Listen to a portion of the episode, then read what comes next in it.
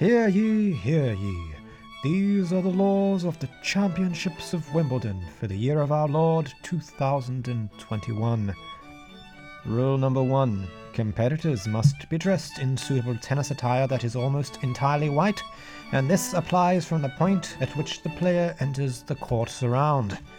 Rule number two White does not include off white or cream. Rule number three there should be no solid mass or panel of colouring. A single trim of colour around the neckline and around the cuff of the sleeves is acceptable, but must be no wider than one centimetre. Rule number four Colour contained within patterns will be measured as if it is a solid mass of colour and should be within the one centimetre guide. Logos formed by variations of material or patterns are not acceptable. Rule number five the back of a shirt, dress, tracksuit top, or sweater must be completely white. Rule number six shorts, skirts, and tracksuit bottoms must be completely white except for a single trim of colour down the outside seam, no wider than one centimetre. Rule number seven caps, including the underbill, headbands, bandanas, wristbands, and socks must be completely white except for a single trim of colour no wider than one centimetre. Rule number eight. Shoes must be almost entirely white. Soles and laces must be completely white. Large manufacturers' logos are not encouraged. The grass court shoes must adhere to the Grand Slam rules. See Appendix 1. In particular, shoes with pimples around the outside of the toes shall not be permitted. The foxing around the toes must be smooth. Rule number nine. Any undergarments that either are or can be visible during play, including for reasons of perspiration, must also be completely white, except for a single trim of colour no wider than one centimetre. In addition, common standards of decency are required at all time. I found myself wondering who is responsible for establishing the common standard of decency when it comes to acceptable undergarments at Wimbledon? Surely this standard must be established via careful process and intentional design. In the course of my research, I have uncovered the men and women responsible for maintaining the sanctity of Center Court. The tireless, selfless individuals who protect the people of the world from unseemly, suggestive, dare I say, pornographic sports bras and jockstraps that the major fashion brands continually try to foist upon an unsuspecting public. The Bureau of Undergarment Mores, or BUM as they like to call themselves, take their responsibilities very seriously According to Colton Sedgwick III, Grand Chairfather of the BUM, requests for preview underwear are solicited months in advance. A painstaking, multi stage process of evaluating these garments in real world situations occupies the nights and weekends of the BUM, who work tirelessly without a paycheck for the good of the game.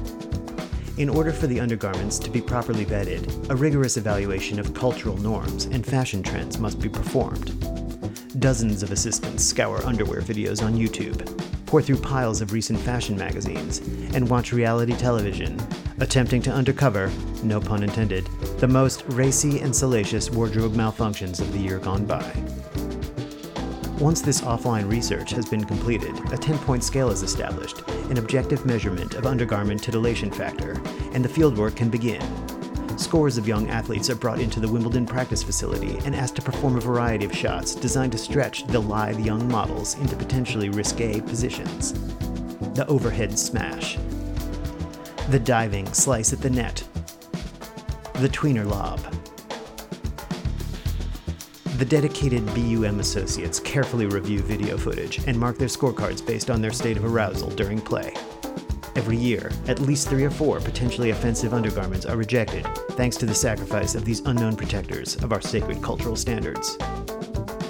As someone who cares deeply about the sacred traditions of Wimbledon and understands the importance of an arbitrary dress code as a way of establishing clear divisions between the well to do members of an elite tennis club and the regular people stuffing their faces with strawberries and cream courtside, I want to express my most profound gratitude for the BUM.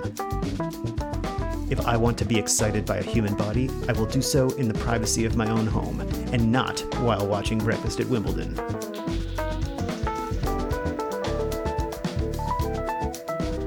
So Matt, you were you were telling me about John Millman's underwear. Yeah, you know, it's kind of a semi-famous story now. He, because um, everything has to be white, including the underwear if it ever gets visible, including due to reasons of perspiration. So the perspiration can unlock the previously invisible underwear. Uh, and that, that happened to John because his his kit was like you know the all the new kits roll out for Wimbledon because they have to have pure white. And I don't know he's with Lotto or um, whoever he, he, was with they produced really thin shorts and uh, his underwear was was visible and it they weren't white underwear so he had to he calls his dad the fox and he tweeted about it. The, uh, I, so I got the fox to go into town and get me some underwear, um, some white underwear, and he, I, I guess he got the underwear in time to be able to play his match. Right. I mean, what would have happened? I guess he could have. You reckon, you, reckon you could play in a towel? a white towel? I, only if um, if you have a, a, really reliable white clip to uh, hold the towel in place. yeah. or you just decided, like you said to your opponent, look, until the underwear arrives, can we just play like some real 1880s gentleman's tennis? 1880s gentleman's tennis. That means free balling. That's not what I meant. it's like before the Freemasons, there were the free ballers of 1880. I meant the less vigorous type of tennis, that sort of drinking a cup of tea in one hand and sort of just paddling the ball over the over the net. I see. Um, so tell me, Matt, how do how do you feel about the Wimbledon all whites rules and regulations? Well, um, you know, if you listen to the rules and regulations, that, um, yeah, it gives very little wiggle room. There's um, no, there's not a lot you can do. You've got that one centimeter of color that you can put in a few places. Um, but because there's only one tournament of, of all the tournaments, I don't I don't mind it. It's kind of a, it's an interesting quirk. Yeah, I find myself appreciating the quirk a little bit more, even though it's like obviously rooted in this stuffy old lawn club, right? Elitist part of tennis that I don't know. I feel like it would be better if tennis kind of moved away from that in general and mm. uh, became, uh, you know, a sport of the people in a way. Um, but I do, you know, I'm I appreciate the pageantry. I think I like that there's this sort of arbitrary rule that everybody has to follow. And it's not as if the the kits don't have personality, you know, the the cut of the cloth, the stitching of the fabric. There's a lot of subtlety that comes into play and not all white kits look the same even though generally it's true that just everybody's wearing white. Yeah. And maybe it's like as I get a little older, uh, I find some kind of comfort in the tradition. I, I can't imagine they'll ever undo it. And there's something about the fact that it's like tennis is perceived as a very white sport, um, white in the skin color, racial identity fashion. And the most prominent tennis tournament in the world takes place in the United Kingdom at a country club where everybody must wear white. There's something about that that feels not very 21st century to me. Oh no, not at all. Yeah, it's uh, it's um, they're stuck in the past, and but I think they, you know, they trade on that brand. You know, like this um old, old time, you know, the strawberries and cream, you know is synonymous with Wimbledon. The uh, royalty come and visit Centre Mm. Court. It really does reveal the class origins um, of tennis. It's a sport of the elite, and that rule of having all white was because in the 1880s it was considered unseemly to have any perspiration marks. Mm. So they chose white because it would show the perspiration less. If you look into that more, it's like the the, the upper classes they they shouldn't have to work. You know, they shouldn't have to, you know, make themselves sweat. They have servants and slaves to do that for them. So um, yeah, the origins are actually really ugly. Yeah. and there's probably just really no way of defending it. I but. Uh, you know, except, except for breaking the whole thing down and getting rid of the British monarchy and installing a, a committee of regular people to run the, the thing. And then if they decided, you know, but we would still like to keep it the garments all white for this one tournament, you know, and then just have a, a fun thing where you, you see how creative you can be with your outfits with those restrictions. Sure, but I don't, I don't think a committee like that would keep the rule. I think they need these old fogies, these you know people with links to royalty and stuff to to maintain that um iconic tradition of the all white at the All England Club. I think it would be fun also if, like, every year uh, Wimbledon just chose a new color. You know, like, oh, this year Wimbledon will be played entirely in orange. yes, that would be good. So we just kind of spread spread things around. There's like a big color wheel, and at the beginning of the grass court season, they uh, they have this ceremony, kind of like the draw ceremony, where you know the queen comes out and spins the color wheel, and uh, that's that's how that's how we decide what people wear at Wimbledon. And the peasants rejoiced, for the colour this year would be black, and it never had been black before. Yeah, there's a lot of ways uh, that the People's Committee of Tennis Tournament regulations could uh, could potentially take things. So we'll see how that goes in the future. Mm. Yeah, you know, it they have been lean, more lenient in previous years. Like in the 80s, like Pat Cash won Wimbledon in 87. He was wearing a Sergio Tacchini kit, which Hmm. it had green and blue and some red, like stripes on his shirt. It wasn't like, it wasn't completely white at all. And there were the, the stripes were more than one centimeter in thickness. And it wasn't a single around, you know, they, now they say single one centimeter strip of color around the neckline or the cuff. Or, this is right down the center of the shirt. And then he wore his trademark black and white checkered bandana as well, which wouldn't be allowed under today's Hmm. rules. So there must have been a period of more relaxed, and then they decided, no, we're going back to our roots. By the way, did you did you catch a look at the the calves on Federer in this uh, in this in this picture? Um, No, I saw him hitting with um, Andy Murray. I didn't notice his calves particularly. yeah, it's um, it's quite striking. Let me have a look. He's leaping off the ground. It's not clear when this picture is from. Perhaps it's from Halle this year, because it's not his Wimbledon outfit. He's wearing like a some kind of like dark blue shorts, but his his calves are just like extremely ropey and muscular. You can see the veins coming out, and it looks like the knees are just like a tangled knot of uh, of reconstructed material.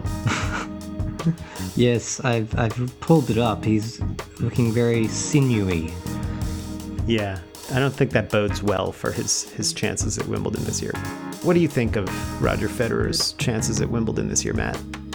Yeah, we've seen I've seen so many cracks in his armor recently. The injuries, the withdrawal of Wimbledon, of the French Open, and then and then he played that tournament. Halle played a poor final set. Who did he play against? Uh, Felix Auger Aliassime beat him the second and third sets. It looked like Federer was playing really well, and FAA couldn't get a break against him, and then all of a sudden things just went went awry for Roger, and I, I think that's that's sort of the thing that's got people a little bit twisted and worried about Raj right now. It's just that he doesn't seem to have the consistency. Uh, he, he can reach those levels of brilliance, but just uh, he doesn't have the match play. He doesn't seem as solid as he, he needs to be to really go deep or, or win the tournament. But I don't know. I look at the draw and I think, who's going to beat him? You know, mean, there's some people in there who could give him trouble.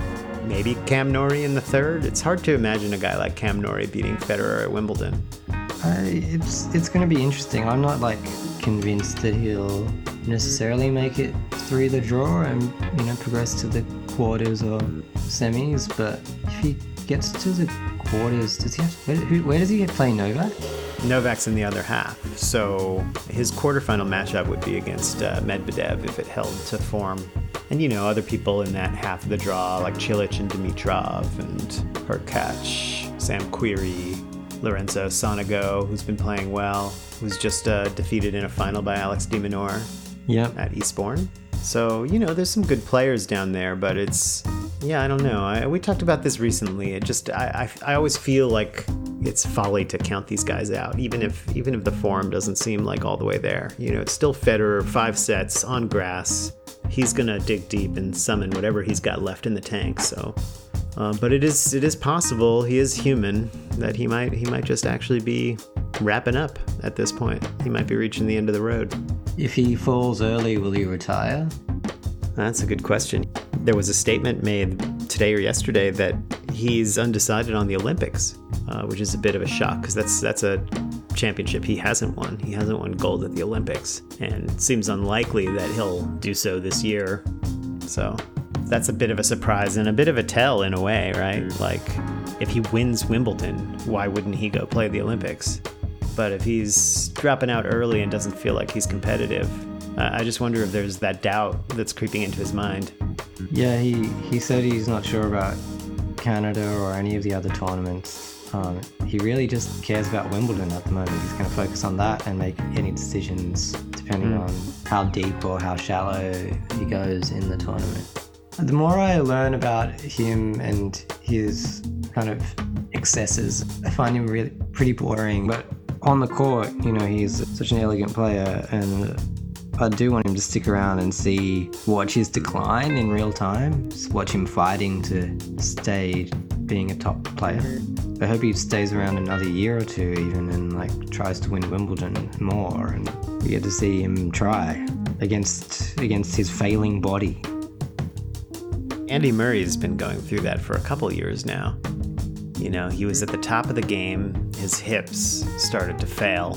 He had that theoretical retirement match at the Australian Open and uh, you know went in for surgery and then decided you know what? I'm gonna come back. Like I'm gonna I'm gonna do this again. I'm gonna play the slams again.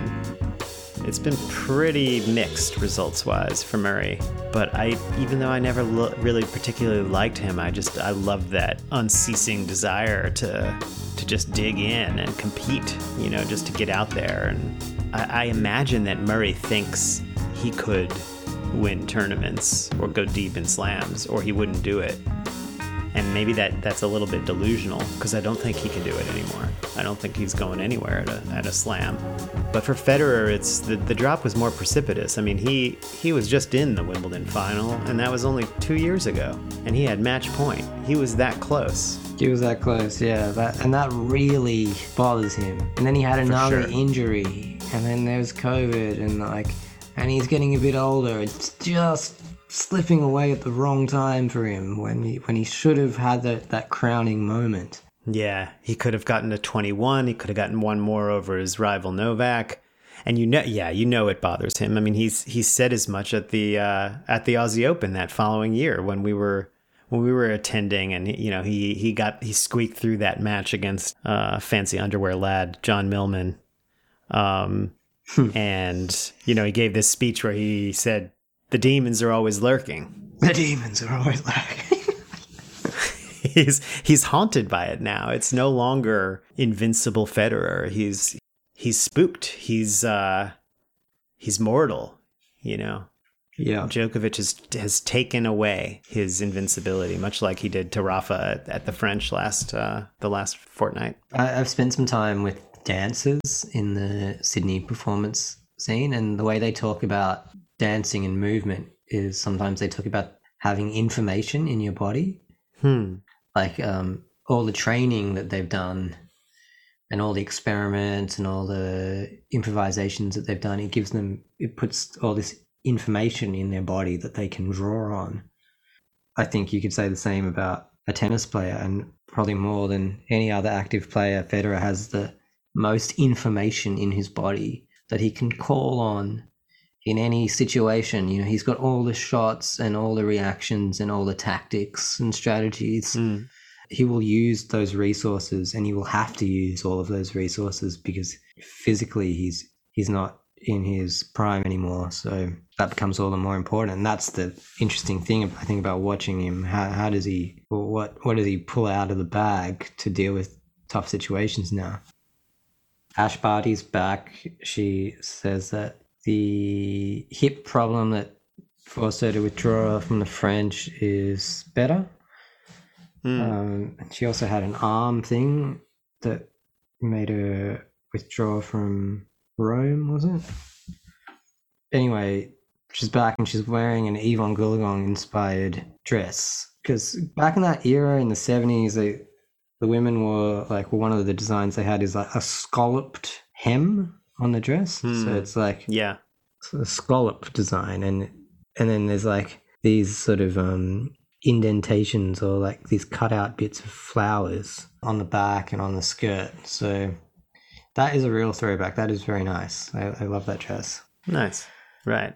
And her first round matchup is against Carla Suarez Navarro, which is lovely, even though Carla probably doesn't have much of a chance against Ash.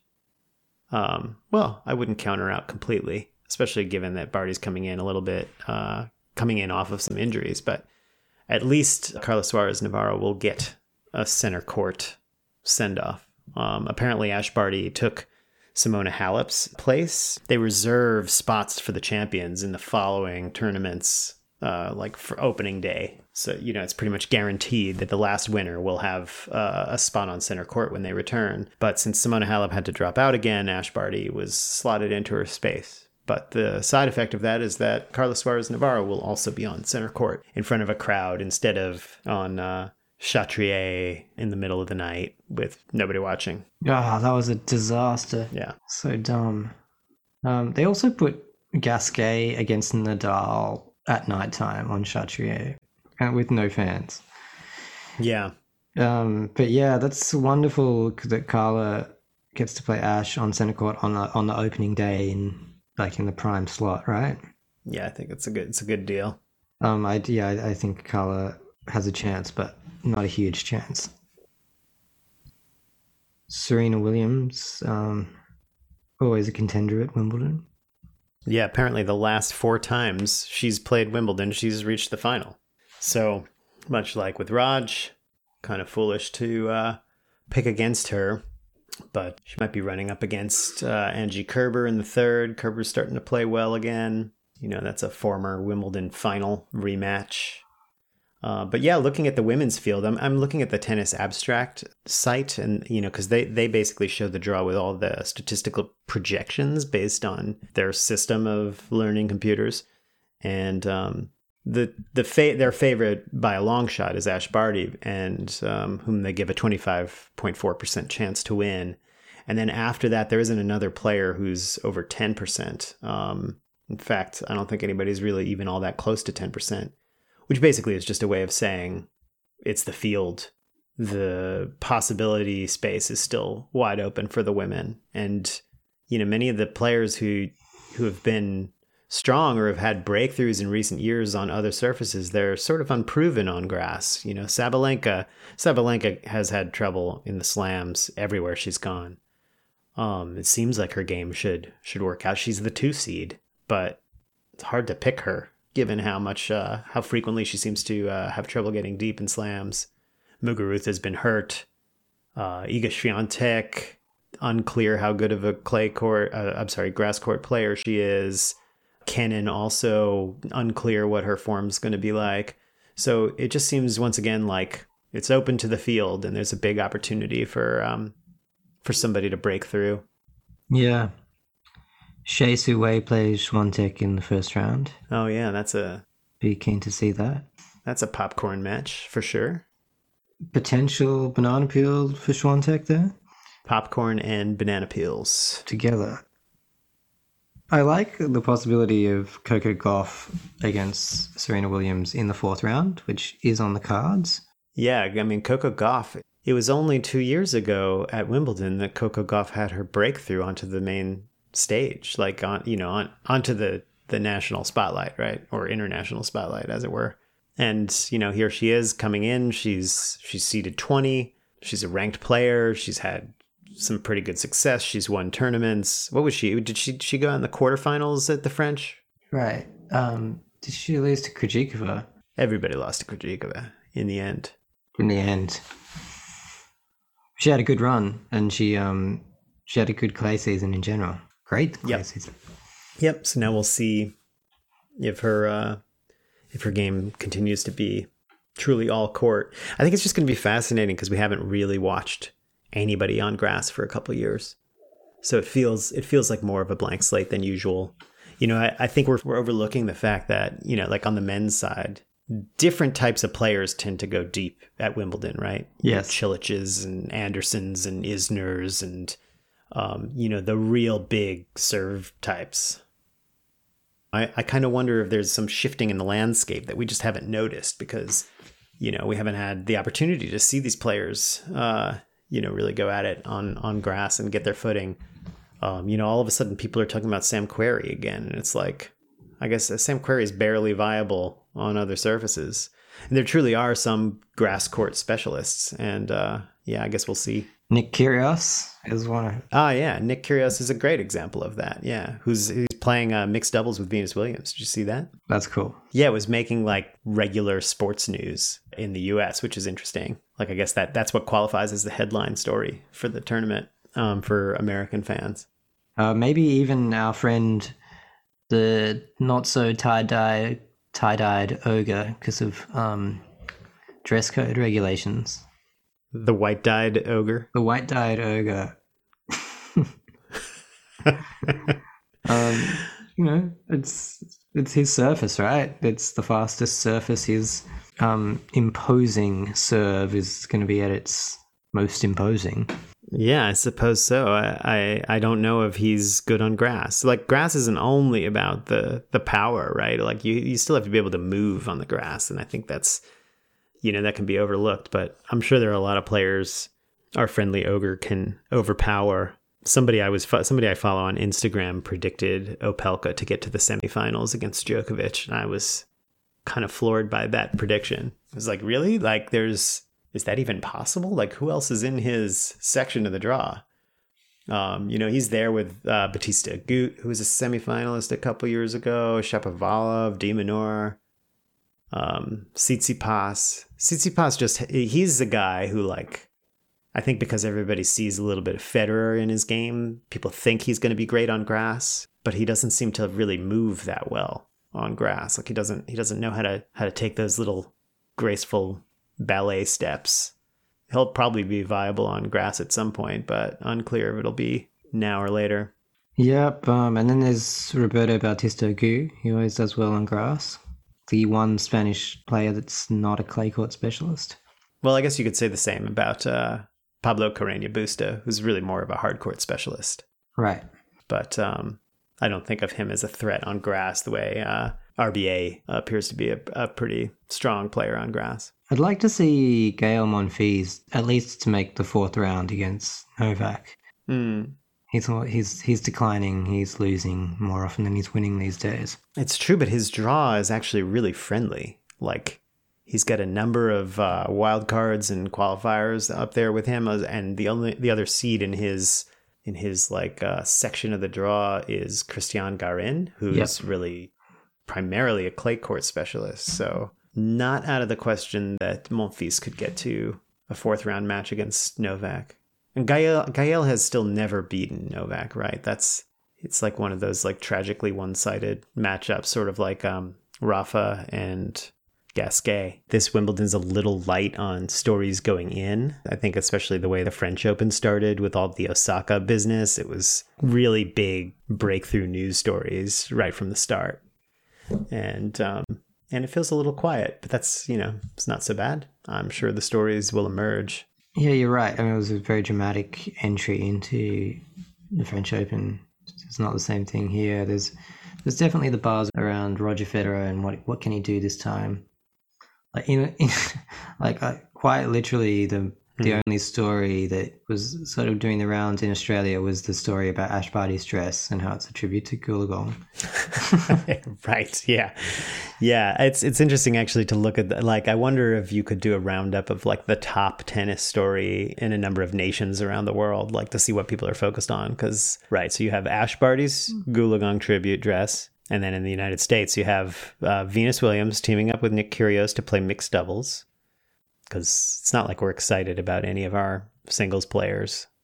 And if we went to another um, nation, what might be the story there? If we went to Switzerland, it would obviously be about Federer.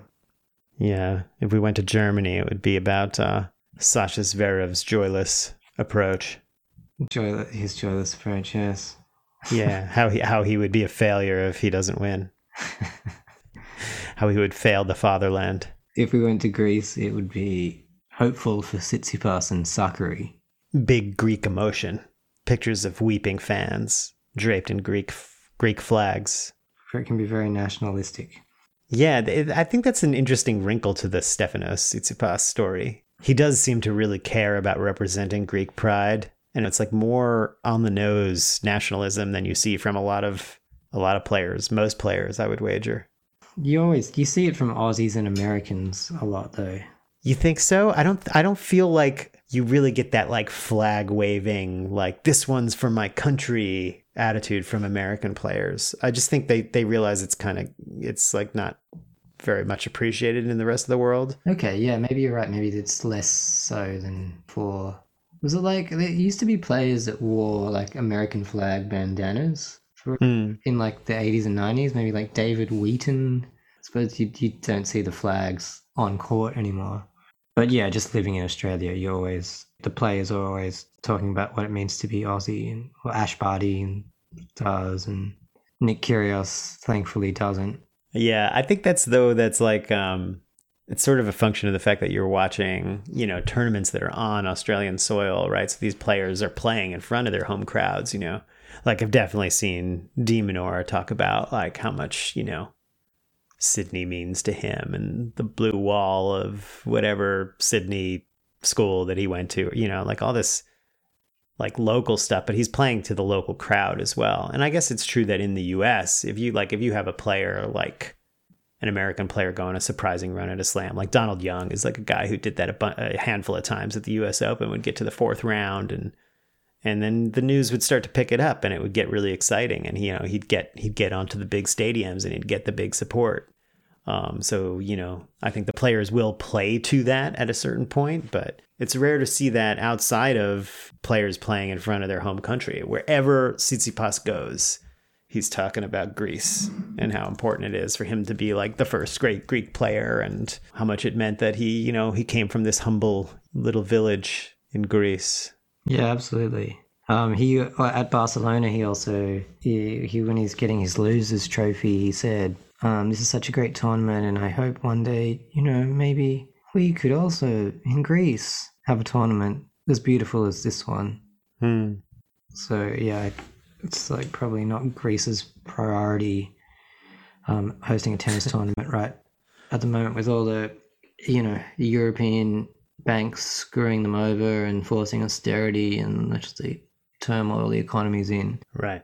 After the austerity measures come the tennis tournaments. Yeah, This Wimbledon's a little light on stories going in. I think, especially the way the French Open started with all the Osaka business, it was really big breakthrough news stories right from the start. And, um, and it feels a little quiet, but that's, you know, it's not so bad. I'm sure the stories will emerge. yeah, you're right. I mean, it was a very dramatic entry into the French Open. It's not the same thing here. There's there's definitely the bars around Roger Federer and what what can he do this time. Like in, in like uh, quite literally the The Hmm. only story that was sort of doing the rounds in Australia was the story about Ash Barty's dress and how it's a tribute to Goolagong. right. Yeah.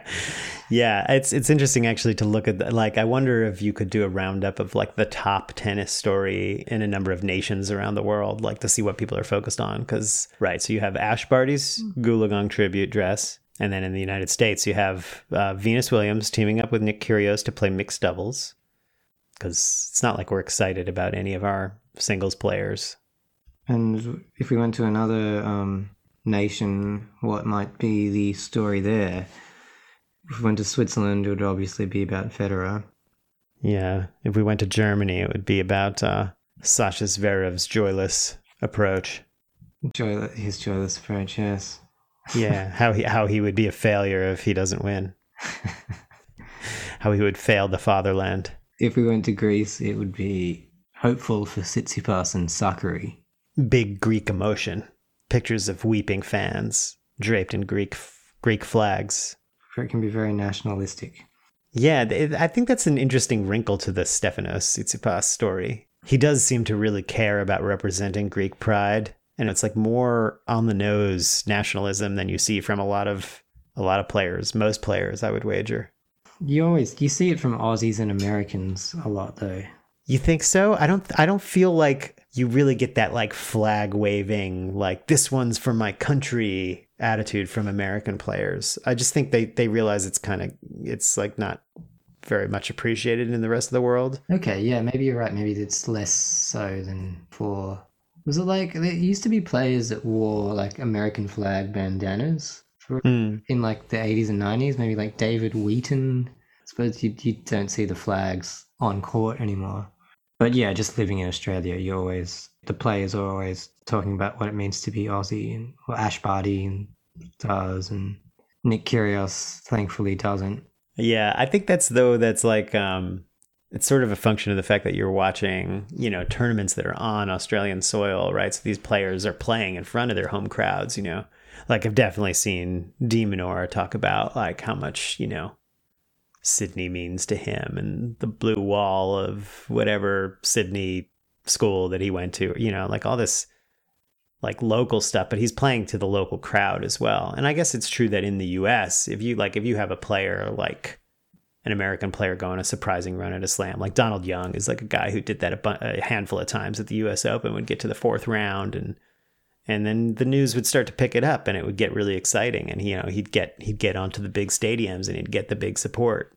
Um, so you know i think the players will play to that at a certain point but it's rare to see that outside of players playing in front of their home country. Wherever Tsitsipas goes he's talking about Greece and how important it is for him to be like the first great Greek player and how much it meant that he you know he came from this humble little village in Greece Yeah, absolutely.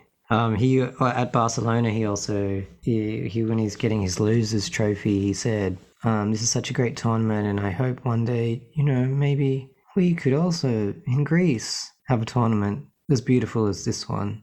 Hmm. So yeah, it's like probably not Greece's priority um, hosting a tennis tournament right at the moment with all the you know European banks screwing them over and forcing austerity and just the turmoil the economy's in. Right. After the austerity measures come the tennis tournaments. Yeah. you know, we were talking about who my next favorite non-contender player is going to be. Yeah. Um, well, I'm not sure about this, but he's he's got a good story. Ricardas Berankis. Ricardas Berankis. That's interesting. What's what's the story with Berankis? He, he's Lithuanian. Um, he's never really cracked the top 50. He's sort of been a top 100 player. He wears a, um, a piece of jewelry around his neck, and it's it's to remember um, his friend who also played tennis um, for the Lithuanian Davis Cup team. His name was Balzekas, uh, Ivaris Balzekas, and he um, he played for Lynn University in America, um, and he got hit by a car and died. So um, Ricardas, he wears a ring around his neck for his friend, and like I like that idea of um, your fallen comrade is always there with Ricardas when he's playing a tennis match, and maybe draws on that memory and the soul of his of his friend to try and get through a match. Hmm. How'd you how'd you pick up that story? I just looked on his Wikipedia page because um, I saw him playing against Zverev, uh, maybe in a lead up tournament to Roland Garros. He wears a bandana and he's got a funny kind of bowl head cut, a haircut. Yeah, and he's short and he looks funny and he was trying his best. And uh, I don't know, I just um, I thought this this guy. This guy is not sufficiently famous or a contender or doesn't win anything. I'll I'll look him up. uh, yeah, two-handed backhand. That's uh, a surprising one for you. Yeah, um, moving to a two-handed backhand myself these days, I, I I have a bit more respect for the two-handed backhand. It's maybe not as flashy as the one-handed backhand, but it's reliable. Agassi had a very good one, and it has its place. And and Roger Federer even said that he might teach his children the two-handed backhand. He might choose to do that Oh, as a coach because it's just easier and more manageable, more compact. Less can go wrong with it. You know, there's reasons. There's Yeah. reasons for the two-handed backhand. of course, but as a matter of you know aesthetic, personal preference. Yeah, you have to go for. What do you, What do you think? Oh, I definitely prefer the single-handed backhand. I didn't think I had a preference really, but I don't think I don't think the two-handed backhand is ever beautiful. You know, No. I think it can be it can be powerful, it can be impressive, it can be you know, it can be sharp, it can be vicious, but it's net you know it lacks the the beauty of the of the looping single-handed shot, and I don't know. I think the the single-handed backhand also just you know I think it's got a little bit more expressive range. Hmm. It can be used uh, to like create all this shape and spin. Yeah, I, I guess it sort of has just ended up that I do I do enjoy people with single-handed backhands quite a bit. And um, but yeah, like you can also see the the clear downsides. There's just uh, that that lack of margin. It's not as safe of a shot, and you know if your if your forehand is already kind of loopy and top spinny, to have that kind of risk factor on on both wings is um, has proven to be a little bit difficult for for players who are who are not quite the uh, the level of a Roger Federer. Yeah. Um. Or a Gasquet. You know, like for him, that top spin single-handed backhand is extremely reliable. Of some players, it just works, but um, for most, Right. it's yeah, it's more difficult. And I I totally agree that the single-handed backhand is it's more balletic and expressive. You know, you can imagine like it's the beginning of a ballerina about to do a pirouette or something, and opening because you open up both the arms in opposite directions Right. and your chest your chest gets big and you're almost like you're about to you know like you're acknowledging the audience and you're about to um you- you're making such a grand expressive gesture with your whole body Yes. The two-handed backhand is compact it's tight it's it's closed you you get Yep. little it's almost the opposite Yeah, it's fascinating how different they are in terms of like what they do to the the player's body. That's aesthetically very different. So, um, anyway, glad to uh, hear you breaking out into into new obscure players. Berankis is um, is going toe to toe with Lloyd Harris tomorrow. So, uh, by the time anybody listens to this, he'll probably have lost in the first round. i mean lloyd harris is a match he could he could win Yeah, I think Lloyd Harris is a better player right now. yeah probably Uh, I didn't realize that Lloyd Harris's full name is Lloyd George Muirhead Harris. Lloyd George Muirhead Harris. Muirhead Harris. That's such an English Scottish name. He's South African. Yeah, very very colonial kind of name. Lloyd George Muirhead Harris. I love how the Tennis Abstract website just like will will toss in the middle names if they have them. You know, so we have um, who do we have here? Daniel Elahi Galan Riveros, who uh, otherwise I think people know as Galan. Daniel Galan. Daniel Galan, yeah. Um, so he's got a second and a fourth name that we've been overlooking. What was it? Uh, Fritz, like Taylor Harry Fritz. Harry! Yeah. Didn't know. Taylor Yeah. Harry Fritz. That's great. Yep. This really changes. I, I feel like the way. I mean, it's. I used to just look at the results of tennis because you couldn't get, you know, much television when you just had, you know, in Aus- in Sydney we just had four four or five free to air channels, and one of them might have had the sport on the weekends.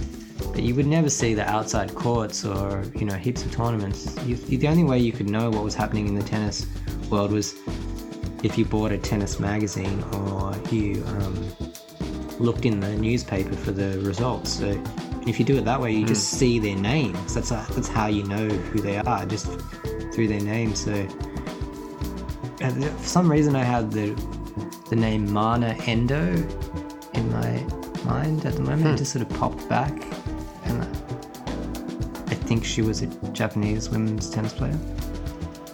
Hmm. Never heard of that person. I'm gonna look her up, see if she was a real person or it's just my imagination. But I love um, Taylor Harry Fritz. Who else have you got? Who else can you um, make us see through the name alone? This Juan Ignacio Londero. I feel like maybe the Ignacio has uh, Juan Ignacio. Yeah. has has come through. I mean, this is how I know uh, Danielle Collins' middle name is Rose. We have uh, Bernabe Zapata Miralles from Spain. I don't know if you've ever heard of that player, going up against Cristian Garin in the first round. Pedro Martinez is actually Pedro Martinez Portero.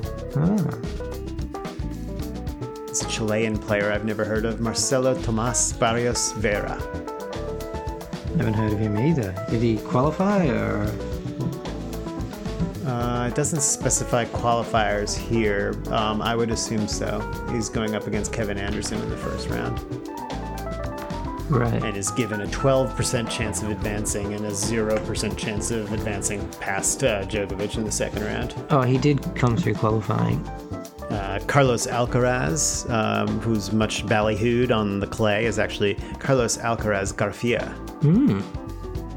Alcaraz Garcia. Garcia. Sí, señor. Well, they actually they spell it with an F, which is interesting. I mean, it's like uh, I wonder if that's just like a yeah, because Garcia in Barcelona, Barcelona, you know, they do the th. It's uh, on the on the sea. Yeah. Yeah, so I don't know if that's the proper spelling or or what. Randy Lou could beat Marc Polmans. I guess I feel like Randy Lou is just in there in every slam to lose in the first round. I feel like that's Randy Lou's purpose in life. Am I wrong about that? I love the name Randy. Yeah, That's why I like Randy Lou. yeah, me too. His real name is um, Lou Hien Sun. Um, so I just discovered that Leylah Fernandez's name is actually Leylah Annie Fernandez. Oh, Annie. I love that film.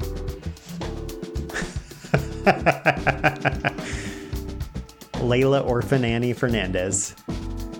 Leylah Orphan Annie. My one of my new favorite players now because of that is Leylah Fernandez.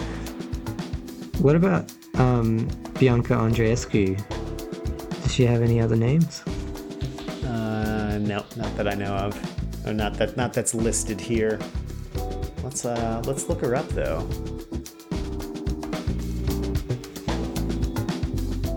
Ah, Bianca Vanessa Andreescu. Vanessa.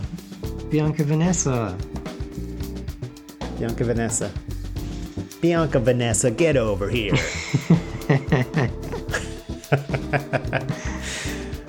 Mom, but mom. plays Alizé Cornet in the first round and could go on to play Ash Barty in the quarterfinals. yeah, but uh, Cornet defeated Andreescu just a couple weeks ago. All right. in Berlin in the first uh, in Andreescu's first match on grass. So Andreescu has only played three matches on grass uh, since Roland Garros and has lost two of them. So she's not exactly in strong form right now. I'm surprised she's still still seated number five. Because um, Yeah, they they've kept that rolling uh, ranking alive for quite some time. I was actually looking at the the race, um, like the WTA and the ATP race on the, their respective web pages, and it's interesting how different it is from the actual um, from the actual rankings at the moment. Um, I believe Andreescu is somewhere like in the 30s at the moment, um, just Right. based on points from this year. So once, um, if, unless she gets some good results now, once the period ends, then she'll drop down considerably. Yeah, I think so. I mean, she had that good result in Miami, getting to the final, so um, so it's not like she's about to drop out of the, the top 50 or anything. But she's definitely not where she was, and that's certainly true on form as well. Yeah, she's actually she's number 30 in the race at the moment. Uh, Krejcikova is number two, right behind Ash Barty, Wow. and yet her her ranking like doesn't reflect that at all. She's um, she's seeded 14th at Wimbledon, but she won a tournament before the French Open as well. So she'd already moved up to like 33 in the world. Um, and then winning Yeah, she's currently number 17. number 17, right? Top 20 for the first time. Um, you know Ellen Perez, the the, the player that I met in the line at the gift shop at Australian Open. right. Uh, yes, I do remember that story. I, I can't remember if it. I think it, it didn't make the cut for our most recent episode. Right. Well, you know, I talked to a ranked player in line, and it was funny because Ellen Perez had to she had to buy her own souvenirs in the gift shop. She is um in the singles draw, main draw. She came through qualifying. More noted as Oh, a no doubles shit. player. Like Australia has just a really strong tennis program, and we spend a lot of money on our tennis and our development programs, and sometimes players just eventually crack through, and she's she's done it. She's in the doubles and singles draw. Well done, Ellen Perez. And uh, her first round match is against somebody I've never heard of, Clara Burel from France. who also qualified. Yeah, so an opportunity there for one of the qualifiers to go through to the second round. Yeah, nice. Well, we've done we've done this draw pretty. Because after saying that we wouldn't dive deep, we've gone into Ellen Perez's first round. Yeah, we... it's true. We've talked about Ricardas Berankis, uh, Ellen Perez, and um, Rendy Lou. and Randy Lou. so I think that was an appropriate full draw show in the end.